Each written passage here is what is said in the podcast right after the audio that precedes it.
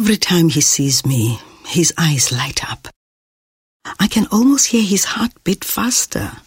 He looks at me the same way he did when we first met. For him, it's love at first sight every day. For me, it's heartbreaking. Loving someone who's living with dementia is not easy. For support, advice, or to make a donation, visit dementiasa.org. Your inspiration radio, Vuka Online.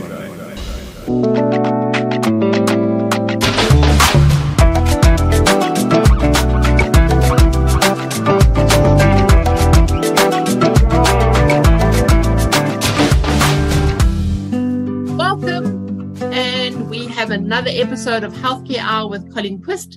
You are tuned to Vuka Online Radio, your inspiration radio station. By now, you know that the show is about healthcare. It's about things in healthcare that we don't talk about. It's about, oh, I'd really like to ask questions, but you feel too embarrassed or you feel like your question's too stupid. And, you know, there's nothing like that here. It's about let's unpack, let's find out. Also, very importantly, this show is about healthcare professionals and to show you that healthcare professionals are people, just like you and me. They get tired, they get hungry, they get, they would also like a hug. And so, just on that, before I introduce you to my guest today, when last did you ask your doctor or your healthcare professional, whoever that may be, how they are? You know, so often they work with people where, oh, it's just like deal with sick people, deal with people who want something from them, and no one ever cares about them. So please be kind. Go find out how your healthcare professional is. After the break, we are going to meet a fascinating man, uh, Dr. Kevin Adams, and he is a plastic and reconstructive surgeon, and he's going to be sharing with us all sorts of information and how things work. And we're going to ask all those questions. I promise to ask those questions for you. But let's go for that break. Memorize this simple route left, right, third right, second left, right. One more time.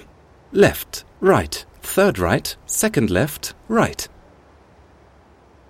Got it? Great.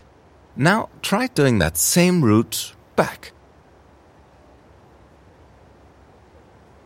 See? Memorizing where you came from is easy. Getting back there, not so much. That's why Smart has Ready to Spot, which finds the route back to your car in a split second.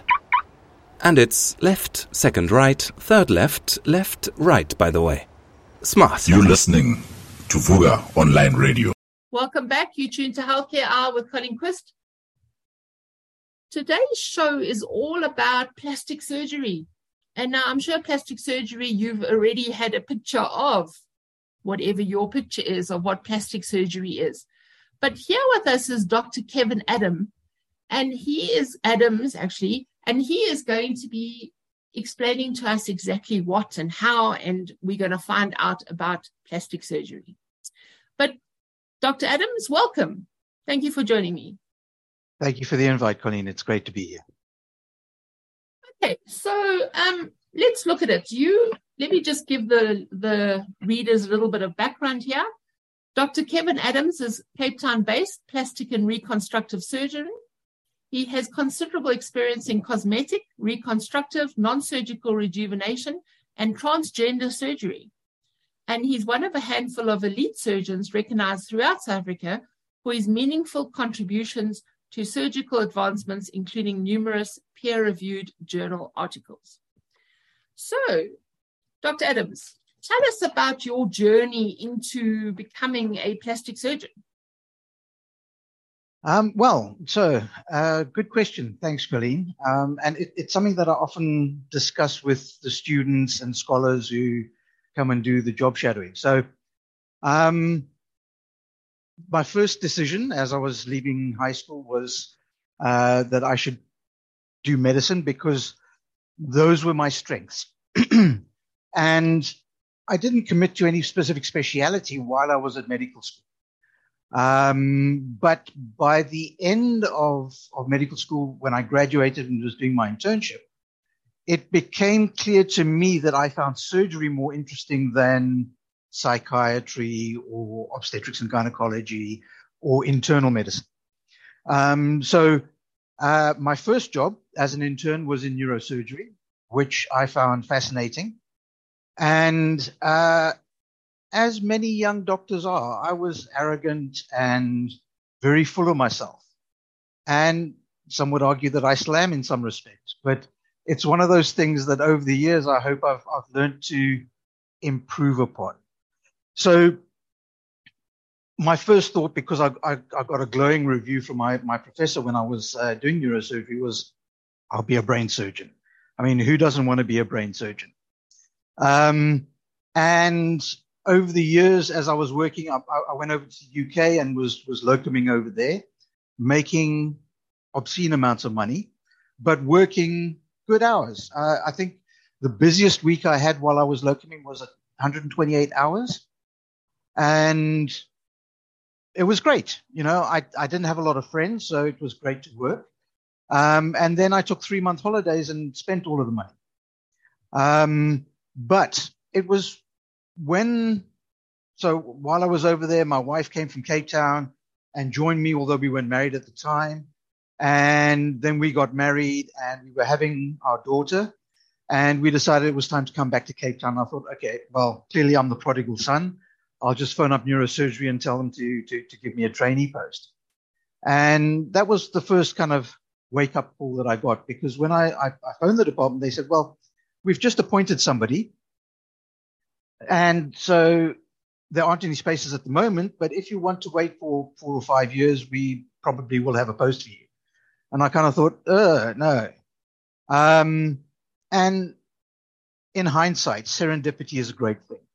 So interestingly enough, my wife's best friend's sister-in-law was the secretary in the plastic surgery department, which was right next door to neurosurgery. And um, she said, well, you know, they're looking for people. I'd done a bit of plastic surgery while I was in the UK. And so I, I phoned up uh, my my boss, who um, said, yeah, sure, come across. And I said, well, actually, I'm a my, my, my, my daughter's about to be born, so no, I'm not coming for an interview.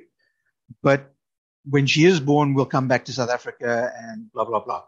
And in hindsight, that was one of the best things that's ever happened in my life because plastic surgery is the speciality for my personality, uh, if that makes sense. And if, if anybody thinks about it, you can almost characterize t- types of surgeons, but types of doctors by their personality. They, they, they tend to clump together.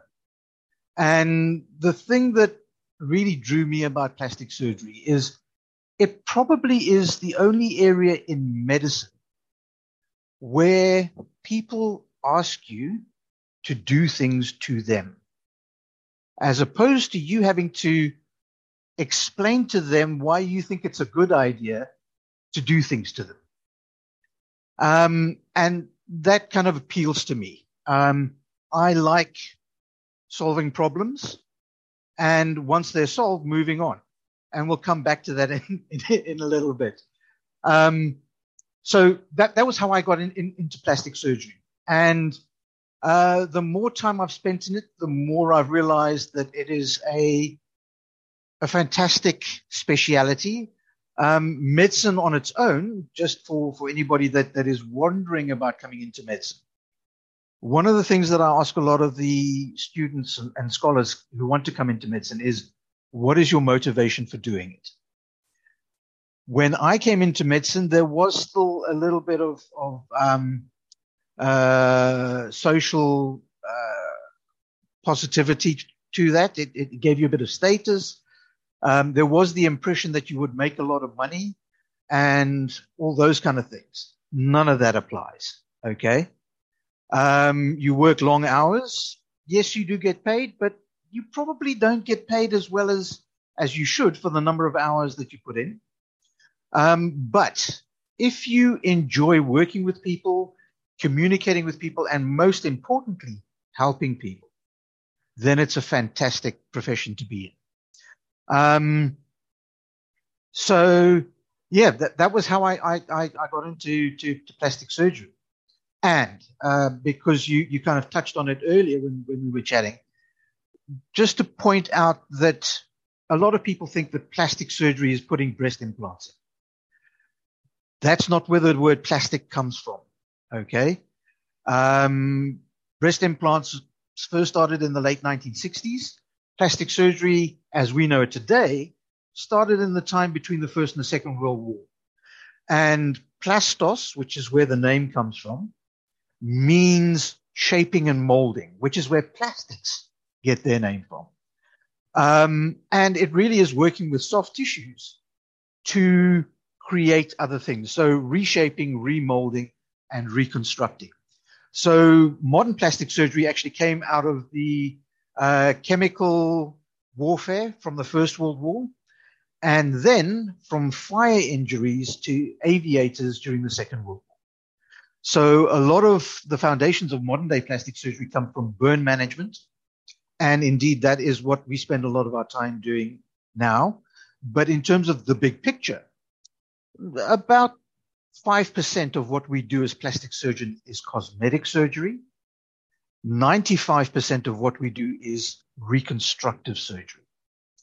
And if anybody is also wondering, because this is a, a, a, fundamental point to understand, really good cosmetic surgeons were great reconstructive surgeons before they started doing cosmetic surgery. You need that understanding of the body to be able to, to make you a great cosmetic surgeon. The unfortunate thing that I've noticed over the years when I was in plastic surgery education is that a lot of people think that plastic surgery is an easy way to make lots of money through cosmetic surgery.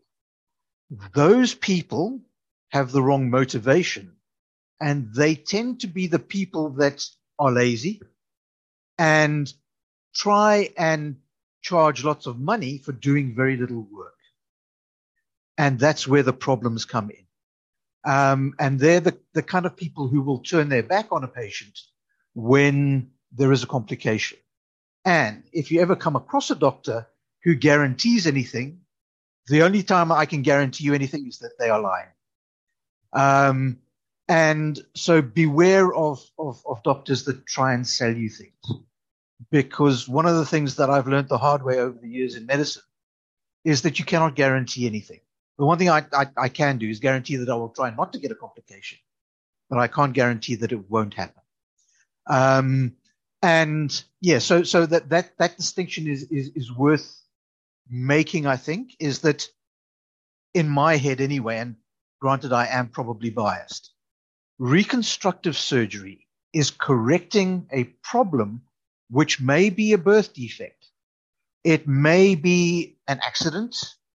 It may be a cancer, but is, it is correcting a problem which is not normal.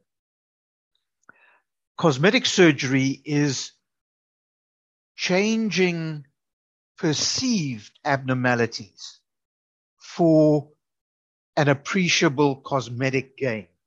Okay. And so that is, is what in my head is cosmetic surgery. So it's not improving form or function, but it is a changing appearance um, for, for, for none of those gains. Did I understand, explain that properly? Yes, you did. I certainly can see that part of your job is, is that you teach. You've managed to put in so many little things all in our first session. Um, yes, so I think great um, distinction between reconstructive versus cosmetic.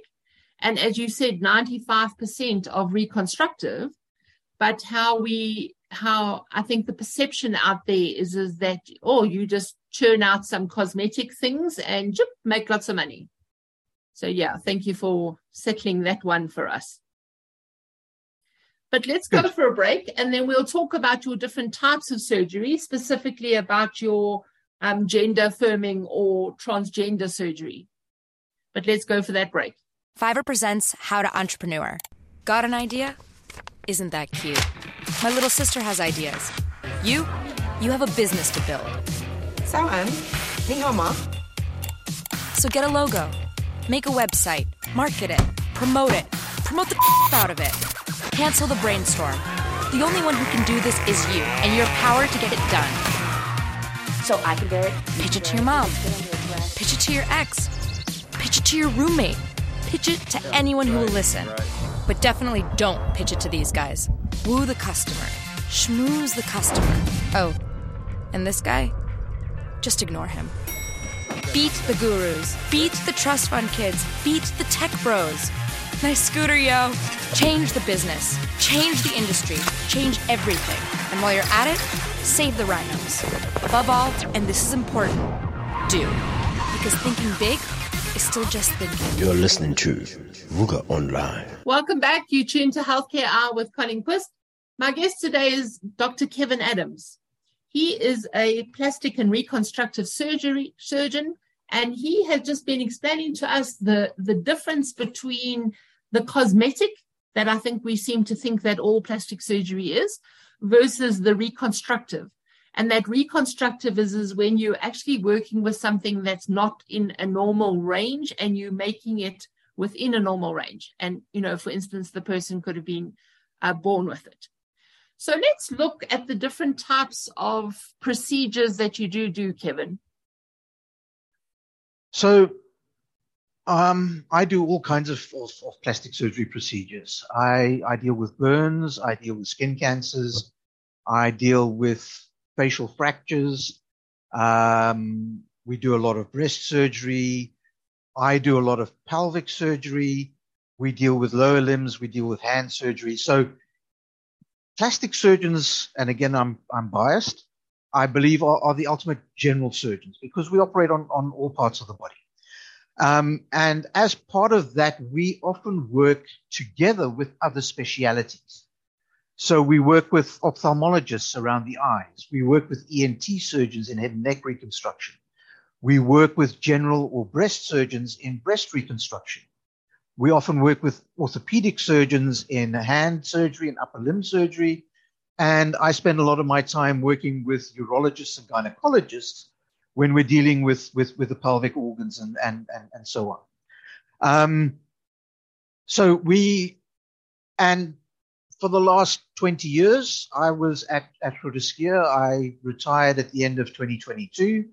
Um, and during that time, I did the whole spectrum of, of plastic surgery. So I worked at Red Cross Hospital as well, so dealt with a lot of congenital or birth abnormalities um, as well as a lot of burns because we, we, we deal with a lot of pediatric burns there. Um, but I also dealt with uh, the whole range of, of the adult plastic surgery spectrum. And that was probably how I ended up doing transgender surgery.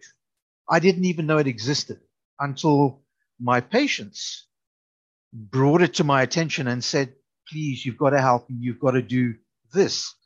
And um, so is this a convenient time? Okay. For the audience, Good. let's let's explain what transgender surgery is. Okay.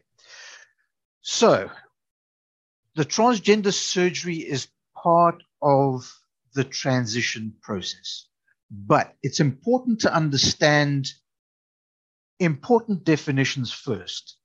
And I've learned over the years, and I'm, I'm very grateful to the the people that have educated me along the way. So, the fundamental thing to understand is being transgender has nothing to do with being transsexual. And the reason I say that is because there is a very important distinction between your sexual orientation and your gender identity. So, the definition of your gender identity is a very personal one. So, it is how you, most importantly, see yourself as a human being. So, I'm Kevin. I identify as being a man. And when I wake up in the morning, I see myself as a man. Okay. And importantly, as I go about my day, I want other people to identify me as a man and interact with me in that way. So my gender identity is male. Okay. That is completely different from who I want to have sex with. So sex and your sexual orientation is independent of your gender identity. So yes, I am heterosexual, but equally I could be gay, I could be bisexual, or I could be asexual. And again, that is a fundamental human right, I think is, is, is the right way to put it. I get to decide who I am as a human being. That's my sense of autonomy. And that's where our South African constitution is fantastic. It respects that right. Um, so being transgender means that your personal identity of who you are is not in sync, it's not congruous with your physical body. Okay. And this is where a lot of friends, family, people I meet start to get confused. So, in terms of understanding that from the beginning, don't think of yourself as Colleen. And why the hell would you, Colleen, ever want to be a man? Because you're not. Okay. So if I'm explaining to you what it would be like to be a transgender person, think back to when you were 10 or 11 or 12, when your hormones were just starting to kick in, you were getting a bit of social anxiety, and you were looking forward to the things that define you as a woman. So you were looking forward to a bit of breast development and becoming curvaceous and all those kind of things. But now remember how fragile you were at that stage. And now imagine that you, Colleen, start getting hair on your face and your voice starts to deepen. And then you get size 11 feet with really hairy legs. How does that make you feel about your body? Because you are still a woman. Okay. So the mistake a lot of people make is thinking, why would I, as Kevin, want to be a woman other than for some weird kind of sexual reason? Okay. And that's not what it's about. Um, so once you can understand that fundamental human right of your own identity, then it, it must be- feel it must feel like the person is trapped in the in a body that other people are saying is their body, but they're saying no, this isn't my body. Exactly, and the reason I, I was picking on 9, 10, 11, 12 is because that's when we hit puberty. Now, I'm not transgender, but I remember how fragile I was at that age. And if you think about it, the one thing that you are supposed to be able to rely on in your life is yourself. But now your body has let you down. Just imagine how that makes you feel about your body. So to give you the other side of that coin for a trans man. Okay. So I'm Kevin, but when I'm in puberty as a teenager, I start to develop breasts. I start to have periods. And one of the things that I like to hope is peculiar to South Africa is another strange societal aberration, which is particular to, to transgender men.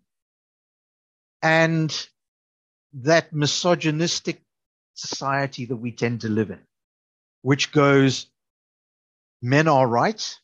And for transgender men, one of the biggest problems is having breasts. And in our society, the problem that men think, well, why do you think that you're Kevin? We know that you were a woman. Clearly, your confusion in life is coming about because you haven't had good sex.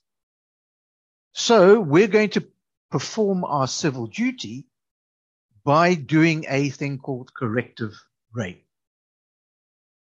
which is just the most hideous thing that I can think of. Because I am Kevin, but now I'm pregnant. How does that make you feel about your body then? Okay.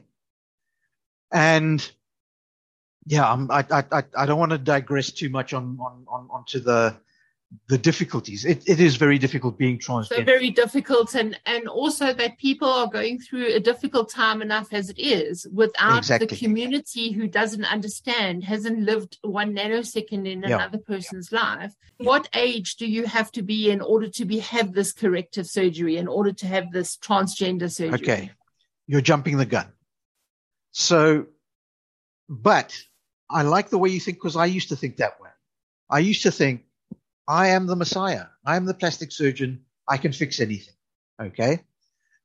And I've come to learn that the surgery is just a part of the transition. The biggest transition happens in your brain.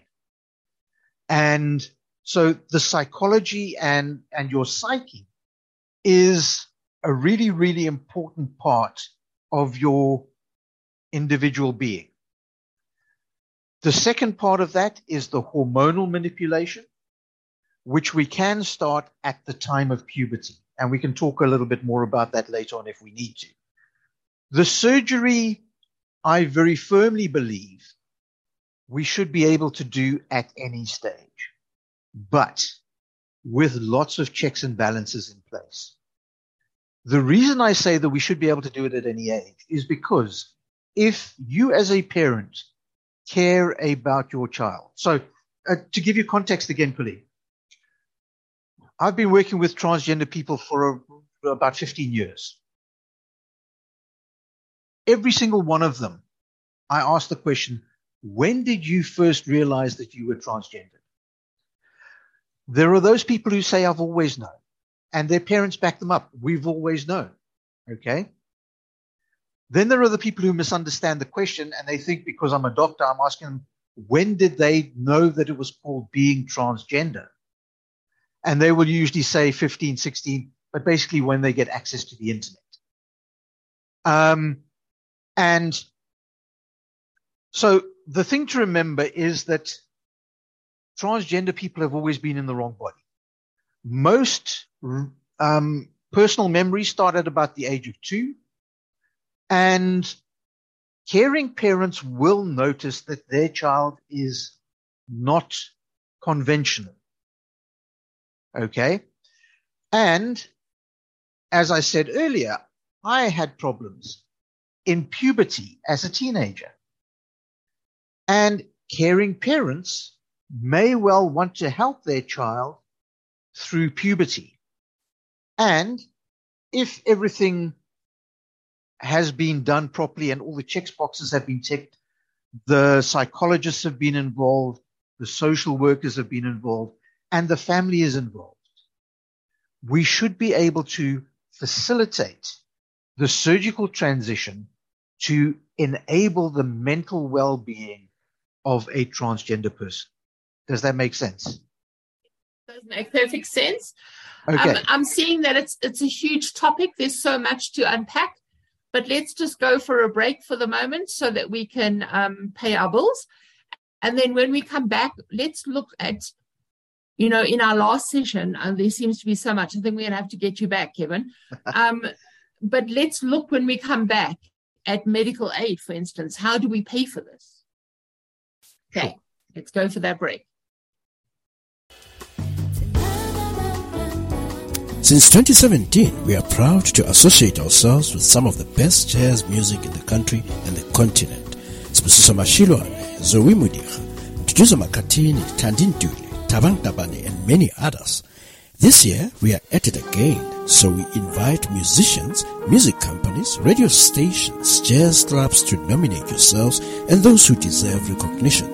Visit www.zajazzawards.co.za. Then come and join us. Whether online or face to face, come and celebrate, venerate, and recognize jazz with us for the Mzansi Jazz Awards. See you there. Simply the Ruga best. Online. Welcome back. You tuned to Healthcare Hour with Colleen Qvist. My guest today is Dr. Kevin Adams. He is a plastic and reconstructive surgeon and he specializes in lots of procedures. As he said, it's almost um, a speciality where you get to work with all parts of the body. But we have been talking about the fact that he does gender affirming or transgender surgery. Um, very involved, very uh, we get muddled up with gender versus your sexual identity, your sexual orientation, um, and also as a parent to to be there for your child, to support your child. But a parent has now come to see you with their child.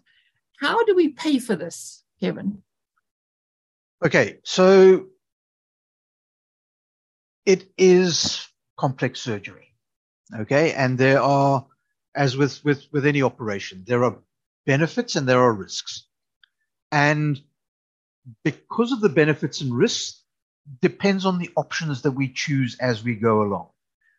Um, for me, it is not about what I think is the right thing. My job, and I've simplified my life by realizing my job is not to tell you this is the operation for you. It's to explain the principles of what we're trying to achieve and the risks and the benefits of each of the different techniques.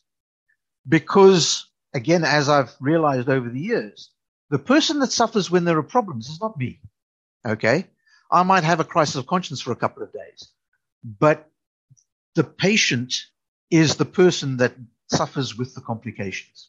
Okay. So um, and again, it, it is one of the things that, that medical aids struggle to, to get their heads around. So, to answer your question directly, at the moment, in the private sector, um, Discovery will fund gender affirming surgery if you go through their pilot project. To qualify for that pilot project, you need to be on either the Discovery Executive Plan or a Discovery Comprehensive Plan for three years. Okay. Then you can apply to Discovery and they will decide because they're using their ex gratia fund. So it comes outside the pool of benefits that you pay for with your um, subscriptions. They will then decide if they are going to fund your surgery. And if they say, yes, we will, they put a condition that the patient will pay 20% of any costs and Discovery will pay up to 200,000 Rand towards the surgery. Okay. And that may be a series of operations. So depending on the individual, there may be two, three, four, or five operations that need to be done during their transition. And that is different for everybody. But Discovery will pay up to 200,000 Rand to cover those surgeries. Okay. Then GEMS, which is the government employees medical scheme, also funds gender affirming surgery. And they seem to be a whole lot more reasonable. So they will pay for it on any plan except their very basic plan, which I think is called their Tanzanite plan. The scheme that administers GEMS at the moment is called MedScheme. And they have said since the beginning of 2021 that they will pay for gender affirming surgery. But I haven't come across any patients yet that are on MedScheme and being put in the position where, where we need to negotiate that with the scheme. But in principle, they will cover it as well. There are a couple of other closed schemes. BankMed has paid for a couple of gender affirming surgeries. Um, and because they are a closed scheme, the risk profile is, is slightly different. And so they, they, they sometimes tend to find a more humane side to what they do. But it is very much a, a, a hit and miss thing. Did that kind of answer your question? And basically, if you're not on any of those plans, you're going to be have to be paying for it yourself. If you can't afford to pay for it yourself, you can go to a state hospital. Schuur in Cape Town does gender affirming surgery. I hang my head in shame when I say the waiting list is 25 years long for you to have your operation there. And that 25 year waiting list is just for people who live in the Western Cape. because we can't afford to put people that live in other provinces on that waiting list. But one of the things that I am trying to do is train surgeons in other parts of the country so that in the state service, people have access to these operations. Does that answer your question? Yes, that does that does answer the question. Um, so it's about saying what are your options out there, where can you go, and also knowing that if you really are wanting this, that there is always a way. And so yes, yay for you, and that you are actually spreading the love and that you are sharing your skills with other surgeons in South Africa so that more people can be can receive the surgery. But yeah. now after the surgery, um, I assume that there are then hormones, there are different exercises. It doesn't just end there. Exactly. But hormones comes before surgery as well. So remember we were talking about the brain and the psyche. Go back to your 12 year old self and having that disgusting body that doesn't belong to you. One of the key things to helping your brain start liking your body is to start taking the hormones. Again, when I started out, and I was taught at medical school, you never want to give somebody testosterone because it makes them aggressive and they want to kill people and all that kind of nonsense. But for trans men, when you put them on testosterone and they stop having periods and their body stops giving them the cyclical hormonal changes, their body feels a whole lot more like them. So they actually become calmer people. Okay. And then there are the secondary sex characteristics that go along with a woman. So for a trans woman, when she starts on estrogen, her breasts will start to develop. The body fat distribution is going to change and so on and so forth. So hormones should actually start before surgery. Again, there are people who don't find that the hormones agree with them and they don't have to take their hormones. Okay. So there is no one size fits all um, package. What we've learned over the years is we need to individualize to that individual human being. Um, and this is again where I think South Africa is way ahead of many other of, of the parts of the world. So a year, two years ago, a year and a half ago, we worked with a, a whole lot of um, uh, South African medical people with an interest in transgender surgery, and we set out guidelines for South Africa, okay, which are incredibly progressive. Um, and as part of that, we recognize the person's right to self um, uh, determination. So, in other words, just because I think it'll be a good idea for you to take hormones doesn't mean that you have to. And more importantly, I need to respect your right to make that decision and not think that you're weird because you're not doing what I told you to. Does that make sense? So, um, so the, you you totally encouraging the autonomy of the patient in that they absolutely, know, absolutely, they know what and, they and need, they that, know what's best for them. Exactly, and my job is just in helping to educate them, giving them the information that they need to be able to make good decisions about their life, and it helps me a, a whole deal because I don't have the stress of having to decide for somebody else how they should live their life. That's a huge responsibility, and more importantly, part of my job is also pointing out to people it's okay to change your mind. So as you go through that transition process, you may think at one stage as a trans woman, your breasts are too small, but you can't afford to have breast implants now. So you wait three or four years and you find your breasts keep growing. And now you're really glad that you didn't have the breast implants, etc., etc. So we transition as we go along. And that was why I digressed from, from, from, from pointing out that the surgery is, is not the most important part. It is just a step. Okay. Um, but the more we realize how all of those things interconnect, the hormones, the surgery, the psychological support and the psychological adaptations, the better it's going to be. And people are individual. So it'll happen at different rates and different speeds for different people. Does that kind of make sense? No, it does certainly make sense. Um, and then what would your message in closing be for your public, the general public who doesn't understand, who who is but it's wrong. I find that a lot of people, as soon as they don't understand something and it's out of their realm of of okay of experience, they have oh, but this is wrong. Okay, so fortunately, we as a country are evolving, and I've very much noted that it is wrong is an older generation viewpoint. When I speak to my children's peers, they kind of go, what is the issue? How can you people not accept that there are all kinds of human beings around? In some of the, the same way that there are certain people who struggle to accept that there is racial um, or racism, or institutionalized racism, and, and, and so on.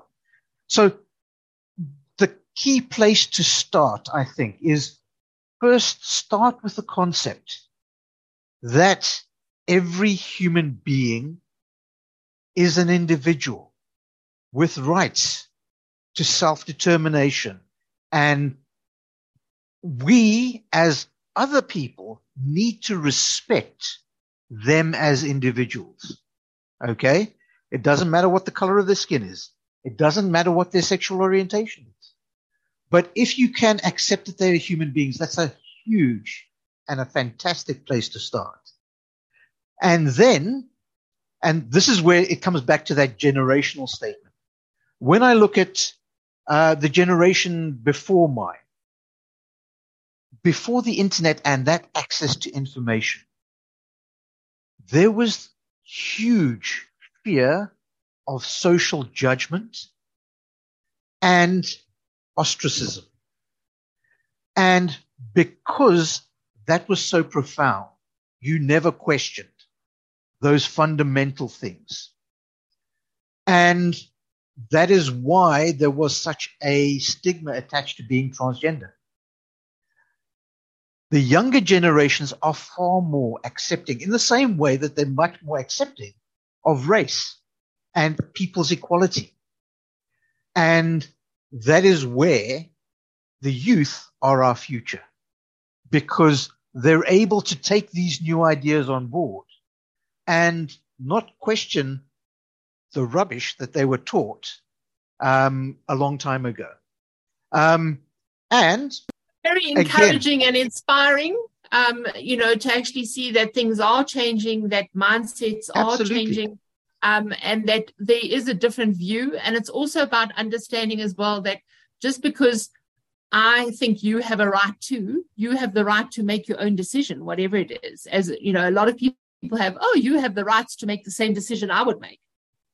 Yes, and that's not rights. Yes, and I do not have the right to make decisions for you. Okay, so Kevin, thank you very much, Dr. Adams. You have been awesome talking to us. Um, I think we will be inviting you back because I think there's so much more that we need to know.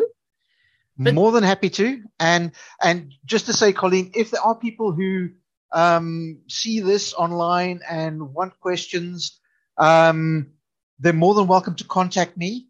And uh, as you will see, I'm I'm about to go from this to another journalism interview with some uh, journalist in Holland. Um, but contact me. Um, talk is cheap, communication is easy, and as we were talking about before we started the program, please always remember the best questions ever to ask are stupid questions, because those are the ones that you learn the most from when you find the answers. Um, so never be afraid to ask a stupid question. In fact, we should all be asking stupid questions all the time. And please don't forget to communicate. Yeah. Chat to people. We will we will include your your contact details so that people can contact you, obviously um, confidentially and um, yes, out of the public's eye, so they can be comfortable and, and safe with you asking um, with them asking questions. And um, yes, thank you very much. So It's been a you pleasure. have been tuned to Healthcare Hour with Colleen Qvist. Thank you for joining us. Remember that you are loved, you matter. Highway Harley Davidson. There are no words. Where we play your music your way all day, every day. This is Vuka Online, your inspiration radio station. station.